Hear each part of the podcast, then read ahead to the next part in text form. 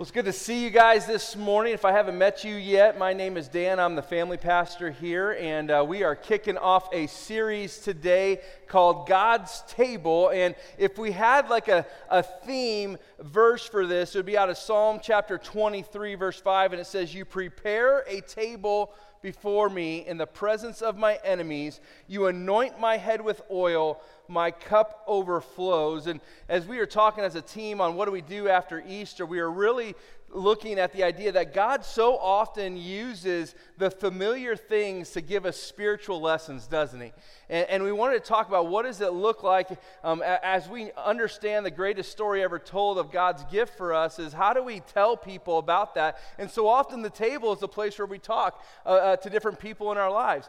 In the Hamrick house growing up, in my, in my, family's house, Sunday was always a big day. My dad is a pastor. Uh, he still pastors a church now in Osceola, Indiana, called Cedar Road Missionary Church. And, uh, and so we'd get ready. I have two siblings, so our family of five on a Sunday morning, it was a little bit chaotic um, for what was going on. And so we get up, my mom helped get us all ready. We get to church. And, and so the question always became, and maybe this is familiar in your home, on what we're going to do for lunch after church, right? Like what's going to happen? Is it takeout? Is it you know, is there going to be type of meal? But, but we, my parents, whatever reason, I don't know if they solved this uh, early on in marriage, but they had a decision that every Sunday they just had the same meal, um, and that way uh, they wouldn't have to make any decisions. And, and those of you, maybe this is, was your Sunday growing up, for our home, it was on Sunday pot roast. Pot roast. This is my meal every Sunday. Uh, without fail, uh, we'd come home, and so anybody else, this is what you had Sunday? Yeah, and so this is what we would have. And I need to let you in on a little secret. I don't like pot roast. I have confessed my sins to my mother on this whole thing. Uh, she knows, but every Sunday, I guarantee. Last Easter, uh, this last week, I called my mom and dad and said, Hey, how'd service go? They were great. I go, Hey, what'd you guys have for dinner? No joke pot roast. They had pot roast, and I said, Mom, I'm so glad I wasn't there for dinner. Um, and, uh, and so that, that's every, to be honest, it's funny. Um, my wife, uh, Stephanie, she, she kind of had similar things with pot roast. That was kind of the meals that was going on. And so we, when we got married, we put in our vows that there would never be pot roast on Sunday um, because that's how dedicated we were to not eating pot roast. And so as I talked to my parents, I started asking them a couple things on, hey, why, why did you do that? Found out there's three reasons. My mom had three reasons um, that we would do it. Number one, it was easy, right? Like it was one of those things. She'd st- she'd wake up, she'd have everything ready, she'd put it in the oven. Um, it set the timer. By the time we got home, we'd walk in the house. It smelled like we set the table. We could eat. It was really get go. So that was the number one. Number two, you could add a lot of it, and um, it, and it wouldn't matter because you could have pot roast on Monday, Tuesday, Wednesday, Thursday, Friday, right? Like it just it, it, that was leftovers, right? You just knew it just kept, and so roast beef, all this stuff. Uh, a, a, little another secret about me: I don't like leftovers either, so. Um, became problems. And so, but that is one of those things you could always just make a lot. The third reason, though, and this was, to be honest, this actually was the whole purpose of this, is my mom and dad had this rule that there was always an open seat at their table. And so, if anybody ever didn't have a place to go on Sunday after church, they would invite them and say, Would you want to come over? And pot roast could offer enough to have. And so it's one of those things. And I'm always begging, hey, let's invite the entire church so there's none for me. And so I could get, you know, peanut butter and jelly or whatever else. But, uh, but, but it, the idea was this is they wanted to always make sure there was enough food that they could always invite someone over to their table and, and, they wanted to have a seat. And so i'll tell you what very often on sundays there was two to three four people that would be at our house. Sometimes we knew them sometimes we didn't but they were coming over to eat at our house. And, and, and what i found out as i'm looking at this and, I, and i'm thinking about all this going on to this, this series isn't that what god does for us? He has a table that there's always an open seat and he's always ready to invite. And I'm so thankful that when I get to heaven, I don't think there's going to be pot roast, but there's always a place that he is ready to have an open seat for, for whoever has that. And I look at Scripture, and as I go through the different passages, can you tell you, I learned pretty quickly that the table became a pretty big symbolism for people to have conversations through Scripture. And you look all over this, and there, there's a book called Sitting at the Feet of Rabbi Jesus, and they talk a little bit about this concept of the table and what Jesus' time, what that would look like. And there's a quote, it's in your bulletin, but it says this it says, For them, the table was much more than a place to eat, it was a place of mutual trust and vulnerability. Sitting down at the same table with someone meant that you shared a protected relationship with them. Whom you ate with revealed something about who you were, showing to whom you belong. And man, as I look at that and I think about the people that Jesus ate with, that's eye opening. To the Israelites, it also had special meaning. To the Israelites, the table would have meant family and friends. Table fellowship meant coming together with those that you loved and trusted to share not only a meal, but often to discuss scripture as well. The table was a very significant meaning, and not just scripture, but to people. And I got to tell you, I don't think it's changed today, has it? We think about how much our life centers around food, mine more than most. Right? We like food, but, we, but the uh, amount of times we are with people, we don't like to eat alone, and so we have, have these meals that's going on. When you look through Scripture, you see that very often. I want to look at an instance today. So if you have your Bible, Luke chapter 14, or if you don't have your Bible, pull up the CW app, it's in there as well. But Luke chapter 14 is where we're going to be today. And I want us to look at one instance of how Jesus interacted at the table. And here's what it says in Luke chapter 14, starting in verse 1. It says, One Sabbath, when Jesus went to eat in the house of a prominent Pharisee, he was being carefully watched. There in front of him was a man suffering from abnormal swelling of his body. Jesus asked the Pharisee and expert, experts in the law, Is it lawful to heal on the Sabbath or not? But they remained silent. So, taking hold of the man, he healed him and sent him on his way. Then he asked them, If one of you has a child or an ox that falls into a well on a Sabbath day, will you not immediately pull it out? And they had nothing to say. When he noticed how the guests picked the places of honor at the table, he told them this parable. When someone invites you to a wedding feast, do you not take the place of honor? For a person more distinguished than you may have been invited. If so, the host who invited both of you will come and say to you, Give this person your seat. Then, humiliated, you will have to take the least important place.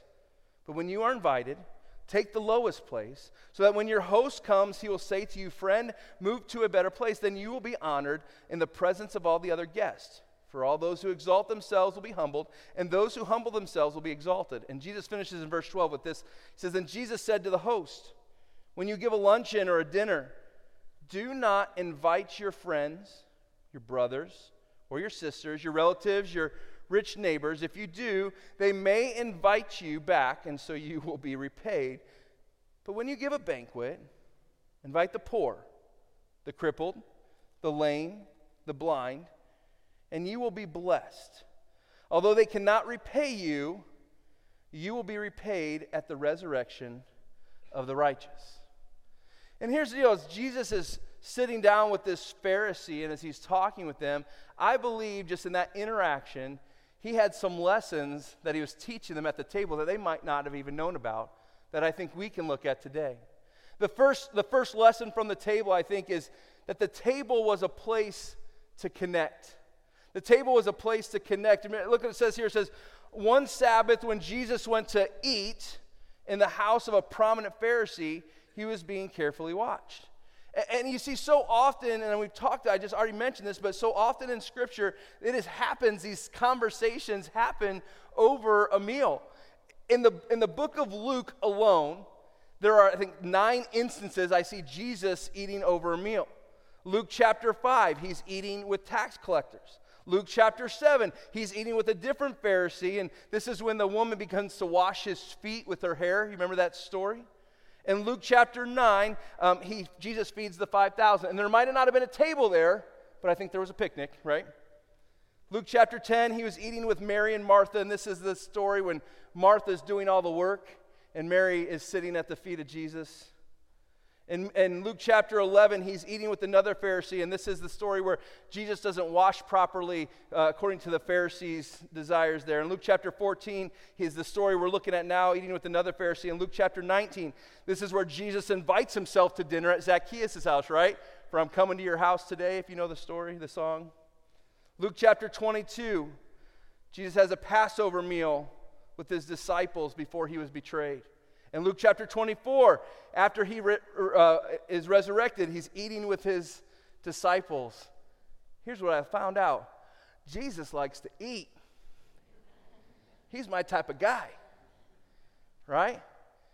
Now, if you take this and you look at that and say, hey, well, there's three meals in a day, and over a year, that's 1,095 meals. Trust me, I know, I don't miss one.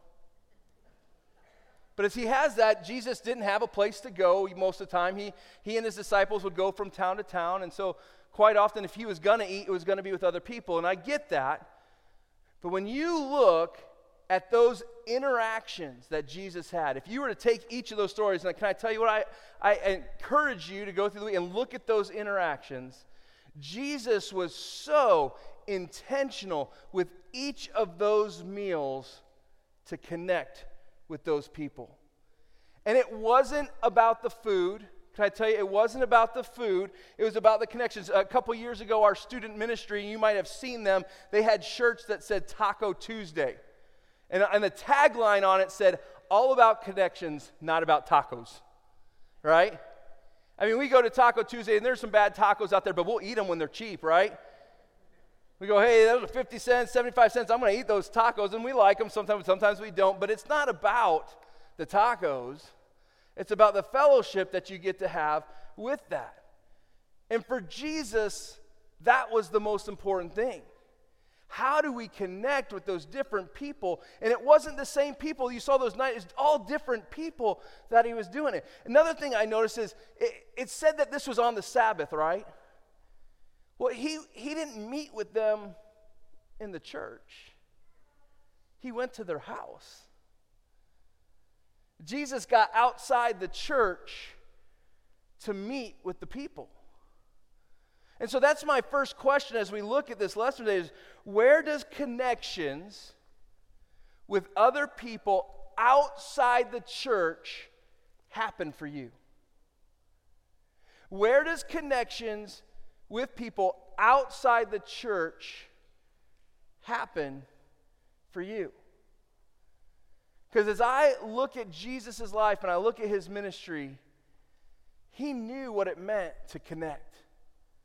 And so often we like to keep to ourselves, and I, I get it. But we are called, and we talked about this a couple weeks ago, to get outside these walls to connect with people who don't know Jesus. And so, where does that happen for you? The second thing I think that Jesus is teaching us, the next lesson here, is that the table is a place to reflect, then correct. Look what he says as he's talking to the Pharisee and the people there. He says, There in front of him was a man suffering from abnormal swelling of his body. Jesus asked the Pharisee and experts in the law, Is it lawful to heal on the Sabbath or not? He's reflecting, he's saying, Hey, I want you to think about what has been the law. Like, right? So this is the reflection side. But they remained silent. So, taking hold of a man, he healed him and sent him on his way. And then he asked them, If one of you has a child or an ox that falls into the well on the Sabbath day, will you not immediately pull it out? And they had nothing to say. So Jesus says, Hey, I want you to reflect on this, Pharisee. I want you to think about what does the rule say? They didn't do that. He healed them, and then he says, Okay, so let me let me let me correct you a little bit because I'm taking your silence as you don't want to say what you think. What if this is your kid? Does it change? And he begins to correct them, but there was always that reflection. And, and, and, this is interesting. For those of you, maybe you don't know what, when we talk about Pharisee, what that meant to Jesus. A Pharisee was a religious leader, a teacher of the law. And, and, and what the Pharisees were known for is making sure that the laws of the Old Testament were kept intact so that people would follow those of, the church. Imagine, uh, to me, and, and this is an overgeneralization, I, I think of it as kind of like the church police. Um, of making sure that, that, that, they're making sure everything's going okay. And so, hey, you didn't do that right. Because there, you know how many laws there were? If you go through Genesis, Deuteronomy, there are over 600 laws that, that was set up. And so they were, they were making sure. And so, how, how did they make sure how did they make sure people would follow those laws? They made rules to not break the rules. So it says, hey, you're not supposed to work on the Sabbath. And so what they said is, well, the new rule is that you can't walk another a half a mile from your home because if you go more than a half mile, you're gonna have to walk the half mile back. That's a full mile. That's too much work on the Sabbath. That's what constitutes. There's the new rule. They love to make rules to follow the rules. By the time they were done, I think there's over 900 laws that were all set up. It's crazy. And so Jesus is looking at them and saying, Hey guys, you're missing it. So he would, he would meet these guys to the point where Jesus would get frustrated with them a lot. If you look through scripture, that's so often what we think of, right? And, so, so you look at this in Matthew chapter 23, Jesus looks at them and goes, Woe to you, teachers of the law, Pharisees, you hypocrites! You give a tenth of your spices, mint, dill, and cumin, but you have neglected the more important matters of the law justice, mercy, and faithfulness. You should have practiced the latter without neglecting the former. And Jesus is sitting here getting frustrated with these, these Pharisees because that was their focus, right? That's what was going on. And he's saying, hey, guys, you missed it. And yet, did you notice?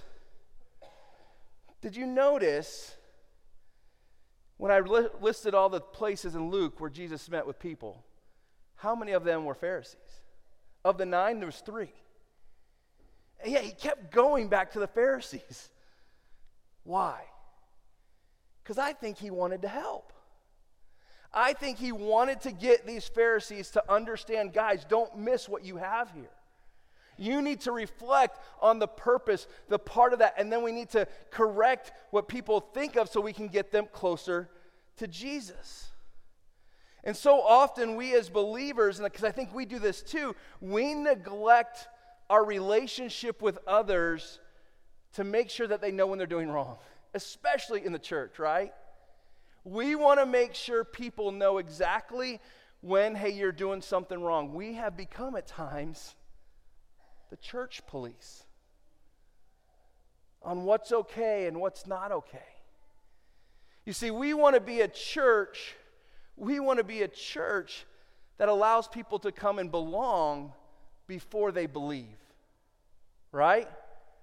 That you can come in here and be who you are, and then once you're here, then we can tell you who Jesus is. And guess what? Jesus handles the rest. We don't need to. We use a phrase around here at Colonial Woods that would say, uh, rules without relationship equals rebellion. That if, if we want to set up rules, but we don't have relationship, right? We haven't connected with you, it leads to rebellion or people pushing us away saying, hey, you don't know me. You don't get that. Why do you have the right to tell me where it's at? It's in that relationship that we can do that. My son is in um, second grade, he's eight years old he loves church. Church, he loves coming here. Um, and we have an amazing children's ministry program. Um, and I'm not just saying that because I work here, I'm saying it because I have a son and I've had two daughters who've gone through the program. And, and recently, they have been going through some of the Ten Commandments. And can I tell you, Wilson has become the uh, Ten Commandment police in our house. If he thinks we have done something against the Ten Commandments, he makes sure he quotes that at us. And, and, and, the other day, Wilson, Wilson came home from school and he was frustrated. And he was upset. He goes, Dad, I, I, I, there, people aren't listening to me at school. I said, What do you mean? He said, Do you know at school they use the Lord's name in vain? And I go, Oh, really? He goes, Yeah, they say, Oh my. And then he whispered to me the name God. He goes, We learned in church that is using the Lord's name in vain. And I go, Oh, yeah, buddy, sometimes people don't always know. He goes, Well, what makes me more mad is when I tell them, they don't stop. I go, Oh, you tell them? He goes, Oh, I make sure they know. And then they get mad at me. They get mad. They say, Hey, I can say whatever I want and all this stuff. And he goes, That's just not okay. And so I'm sitting there going, okay, here's my son walking around telling people who he doesn't have a relationship, they haven't gone to church, and he's making sure that they know, hey, you know, don't say OMG because that's going to be used in the Lord's name. So we came up with this phrase and said, hey, Wilson, hey, what you need to do is it's okay to let them know that, that that's not where you stand, but, but then you got to let it go. right? Let them know and then let it go. And can I tell you, friends, sometimes I think that's what we need to do. We have a position when people don't know Jesus, we should let them know who Jesus is, and then we can do that work, right? We have to make sure we reflect with them before we can correct them. But the problem is, is we can't stop there because if they are believers, we have an obligation. Not to go out and be the police, but we do have an obligation to stand our ground on what is truth. And we live in a world today that it is hard and it is tough, and sometimes we get shamed and we get all these different things when we stand on truth. And when I talk about truth, I'm talking about this, right? What God has spoken to us, and when we interact with other believers, especially, there comes a time that we need to say, those people who say this is the word of God, who believe that if something's going wrong, that we need to correct. And that's a hard conversation. And so, rules without rebellion, uh, rules without relationship equals rebellion. But I would tell you this relationships that lack hard conversations equals enablement. And at times, we have enabled people to do things that we know are wrong by our silence. And Jesus understood. That's why when he goes into Pharisees' houses, he never goes in and says, Hey, you guys are wrong right away. He always sits down, he connects, he gives them questions to think on. And then in the right moment, he says, But here's the deal. Here's the deal, guys. Do you know this? He says, What about with you? I love when, he, when he's talking to these Pharisees, he looks at them and he says, Guys, here's what the rule says. What are you thinking? They stayed silent. And he goes, Okay, but now put yourself in their shoes. What if this was your kid? What if this was your situation? And we all know this. We're really good at keeping holding to the rules until we're involved. Right? And he says, hey, if this is you, let's make sure we understand the heart of this. What did, what did God really say about that rule? What was God's place on that rule? When we sit down at a table with other people, we have to have relationship. If we don't, we have to make sure where we stand. But if we do, there comes a place that we might need to have a hard conversation where we need to reflect on what's going on here and then allow the Holy Spirit to convict as necessary. Man, that's a real truth from the table that Jesus was showing these Pharisees. The third thing, the third thing that I see happen here is the table is a place to expect. It's a place to expect. Look at this. If you go down to verse 12, Jesus says to the host, He says, When you give a luncheon or dinner, do not invite your friends, your brothers, your sisters, your relatives, your rich neighbors. If you do, they may invite you back, so you will be repaid. But when you give a banquet, invite the poor, the crippled, the lame, the blind, and you will be blessed. And although they cannot repay you, he says, here's what you should expect you will be repaid at the resurrection of the righteous. He says, hey, friends, here's the deal. There comes a time that you're going to need to invite people to the table. And you're going to expect a few things when you do that. I need you to know, but that's the goal, that's the call. The call is that you will be called to invite people to your table. That's our call today, actually. Is who are we going to invite to the table? But he says, if you're going to do that, there's a few things I want you to expect when you do that.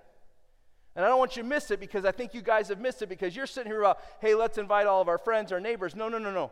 We got to expect a couple different things. The first thing, and I see Jesus actually modeled this, he modeled it after he gave this message, he modeled this at the end of his life.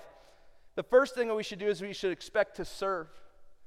If we are a believer and we're inviting people to the table, we need to expect to serve the people that we're inviting. In John chapter 13, this is the Passover meal right before Jesus was betrayed. It says, So he got up from the meal, he took off his outer clothing, and he wrapped a towel around his waist. And after that, he poured water into a basin and he began to wash his disciples' feet, drying them with the towel that was wrapped around him. Son of God, before he's going to sacrifice himself to everybody else, right before all that's going to happen, he invited these guys to a meal and he washed their feet. He said, I came to serve you. Why? Because I want you to understand what is expected of you in this role of host, of the person who invites. The second thing he wanted them, I think, to expect is that we should expect to sacrifice right?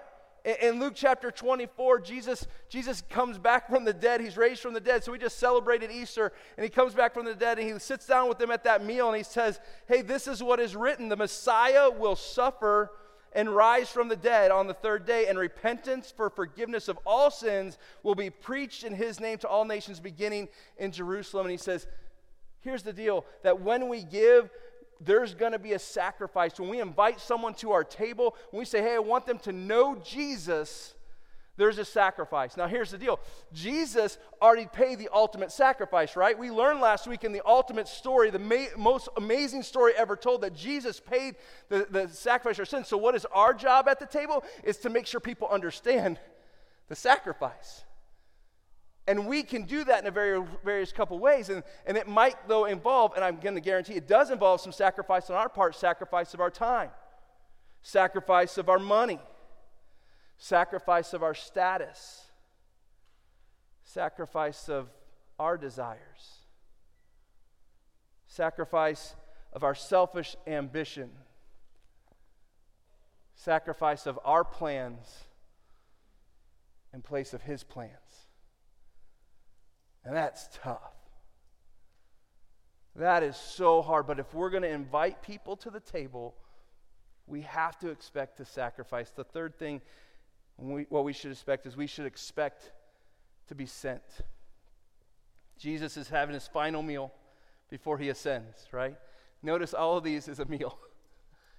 final meal before he ascends, and it says in verse chapter 1, verse 4, on one occasion, while he was eating with them, he gave them this command Do not leave Jerusalem, but wait for the gift my Father promised, which you have heard me speak about. But you will receive power when the Holy Spirit comes on you, and you will be my witnesses in Jerusalem and in Judea and in Samaria and to the ends of the earth. He says, Guess what? Here's what you need to be expected to do is you're going to be sent. Sent where? Everywhere sent to invite. Where are you inviting them? To the table. Why? Because you need to start having conversations. I want you to start conversations because he's saying now is the time for us, friends, to prepare the table. Now is the time for us to invite people to the table. He's not just telling his disciples, he's saying anyone who believes in Jesus, we are called to invite others to the table.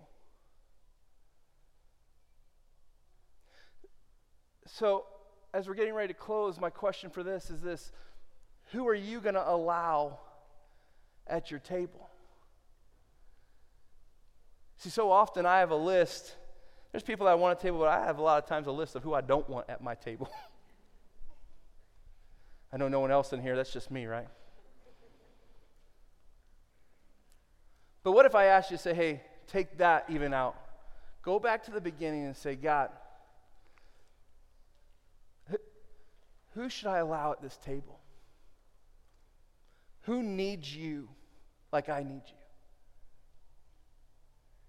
When I figure that out, then who should I make that invitation to? My parents, as we left the house and grew up, they haven't stopped inviting people. Sunday afternoon, still, it's roast. But anybody can come. But their table looked a little different. You see, they got to a place where they said, hey, during the week, a lot of times my table's smaller. And it was such big, they said, we want a different type of table. And so we have actually a woodworker in the family. And they said, hey, can you create us a new table that can be kind of shrunk down during the week, but if we need to, as people come, we can make it bigger as needed. And so this woodworker, his, uh, my cousin's name's Michael, he says, well, how big do you want the table? My dad goes, well, how big can you make the table? he says, there's a lot I can do based on how the structure works. And I want to show you a picture. This is not my parents' table. I was not able to get a picture, to be honest. We end up playing and hanging out too much um, that we never get pictures of us because we're talking and enjoying family time. This table is a big table. This table is actually smaller than my parents' table that they made. My parents' table, when fully taken out, can fit 16 people. It has five leaves. It literally take, it takes like five people to pull the table out, put each leaf in there, and does that. And my dad said, hey, but during the week it shrinks down to like only fit like four people, six years old. My mom and dad, they don't feel like they're talking at the end of the table, but they said, we want a table that no matter who comes, we can always make it bigger. And so go get another leaf, Dan. We're going to put it in the table. And there are times we'll go to visit, we'll keep shutting it. The table doesn't fit in our dining room. They literally have to turn it when they open it up at an angle, and it's literally going out of the room into another room but there'll always be room. That if they have to invite anybody at a moment's notice, let's go get a leaf. We were talking this week, and my dad goes, Yeah, we had to get out the backup table to the 16 people table the other day. They have a backup table. It's not even a kids' table because they want everybody at the same table. It's the backup table.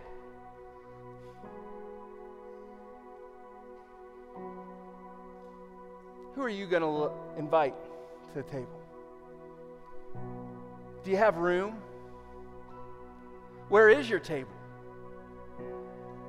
When you have the table, who's going to come to it? Because here's the deal it's, it's, the table's a metaphor, right? It's something that we understand. It's there, but it's, it's bigger than that. Your table could look completely different than my parents' table. Your table could be the bench on the river walk as you're watching boats go by. Your table could be the cubicle in your office that you invite someone to. Your table could be the, the, the, place at your favorite coffee shop that you sit and do work. It could be the booth at your favorite restaurant that, that, that you talk to the same waiter or waitress who comes to you every time. Your table could be the sofa in your living room. The table is a metaphor, the invitation is not. The invitation should be for every single person who needs to know Jesus, who needs to know the story that we heard last week, that we celebrated last week. And the inviter should be us. Where's your table? And who are you inviting to it? That's the challenge. Let's pray. Father, we ask this morning that as you connect with us, would you allow us to see things the way that you see them, to see people the way that you see them? Would you allow us to have a table with five, six, seven, eight leaves that is always open to share you with others? And Father, I know that that's hard, and I know that sometimes that's a lot to ask, and I know that sometimes that may sacrifice, even if we use food as the option, money. Uh, it takes time, but you have called us to sacrifice, to send the message of who you are and what you want from us. May we be a church that allows people to belong before they believe. May we be a church who always has an open seat and we always be a place that invites people to the table. It's in your name we pray. Amen.